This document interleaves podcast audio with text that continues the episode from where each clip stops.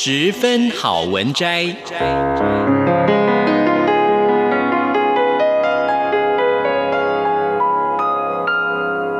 十分钟的心灵补给站。无论是快乐还是悲伤，不管是白天或是黑夜，阅读一篇好文章，也许只要短短十分钟，却能在你的心头低回，往复不已。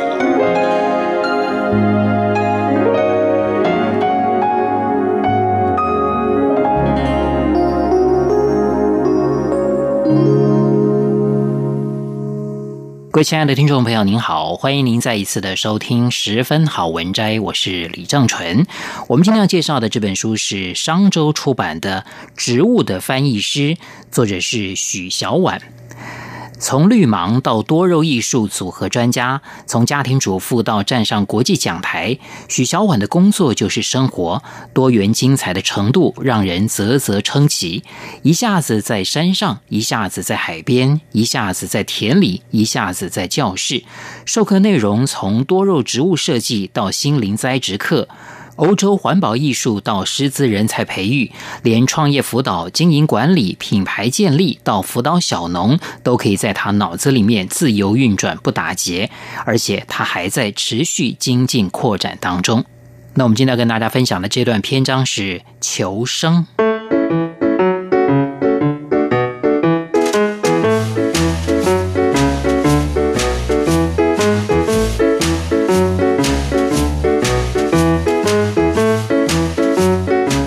经常都会否认现实。你过得好吗？一个很简单的问题，很多人却会因为外在的关系，因为社交的面子问题，他不敢讲自己过得好不好，欺骗了别人，也欺骗自己。久而久之，欺骗好像变成了事实。事实上，他只是一直压抑着、掩盖着，一直到有一天，在他意想不到的时候，终于爆发。他的疲惫原本是心累。然后变成身体的疲劳，然后变成健康上开始亮红灯。他这才发现，他生病了是一个事实，而导致他生病的另外一个事实是他的逃避现实。多肉植物是帮助我们自我认同觉醒的一种工具。多肉植物它本身是生命，生命会消失，可是人生不会消失。所以，我们种它的时候，有可能养得好。养得漂亮，养得丑，也有可能养坏了、长歪了、掉叶了、徒长了，或是就养死了。当我们看到各种状况，经历了各式各样的过程，它就变成了一种提醒，事实的提醒。因为在养多肉植物的同时，它变成了我们，变成启发我们自我认同的第一道开关。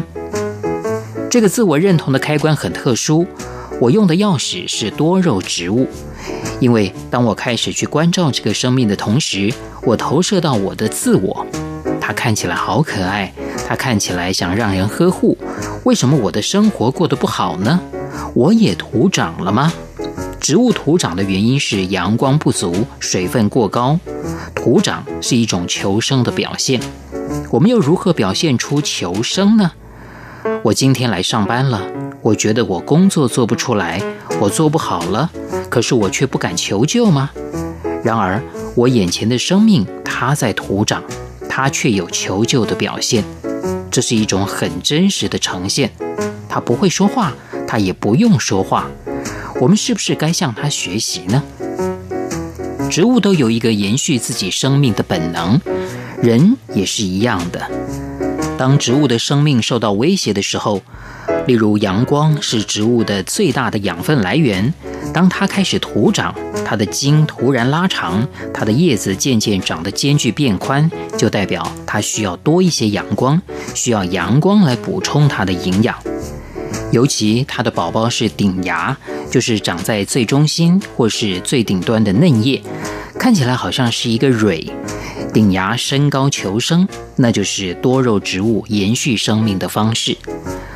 多肉植物是利用顶芽来求生，即使它下缘的叶子都脱落了、干枯了、耗尽了，可是它的宝宝还活着。这就是植物的求生。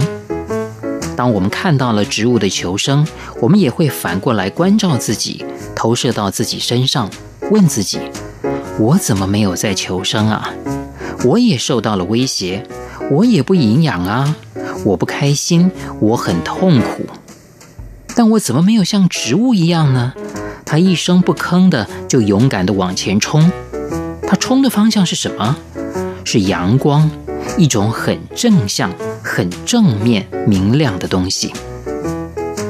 多肉植物晚上才会呼吸，它有一个固碳的机制。一般的植物是行光合作用去交换氧气，像所谓的森林浴。是植物在白天释放氧气给我们，然后把二氧化碳吃进去，产生分多精。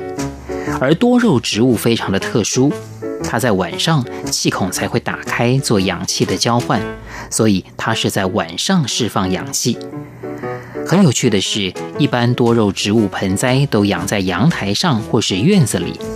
当我们晚上休息的时候去看看它，晚上的它释放着氧气。我们会感觉精神会变好，所以有时候一些养植物的同好都会开玩笑地说：“你们晚上不睡觉，就是多肉植物养太多了。”即使我们过得再不好，人生也不会消失。我一直在想，为什么我要写这本书呢？其实有一点像是一种人生感悟：生命有一天会消失，但只要我们还有知觉，它都是存在的。我们无法否认，它就是一个事实。我们在这个事实里面翻腾，但要如何把这个事实过好来，然后又可以接受呢？这是我们每一个人都应该要问自己的问题。很多人在设计多肉植物的时候，会希望植物听他的话，以达到他想要的造型。例如，有一朵花向东边长，可是他想要做一个圆形的盆栽。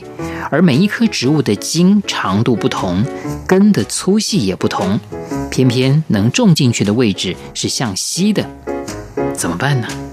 植物并不是一个假的东西，强搬的话就断掉了。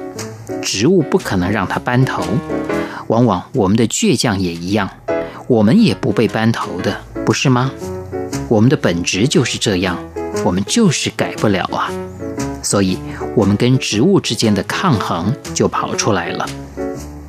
硬要搬植物头的人，他可能平常在工作上或是在生活上是硬要搬别人头的人，那他的挫折会不会产生呢？对照在植物身上，植物马上就断头就死了，他会吓坏了，他会意识到。这个断头犹如他平常很固执，在他生活的社交上或是其他关系上，他也把人家掰断了，或者那一颗头根本就是他自己，他把自己都掰断了，或是别人硬要掰他的头，所以他就被掰断了，他心死了，心痛了啊，一种焦灼就这样产生了。我们的生活本就是一种组合。有无限多种元素出现在我们的生命当中，我们要如何去排列，让生命出现我们想要的甜蜜点，或我们需要在不同的聚合中都找到和谐，这件事情就是人生中不会停止的学习。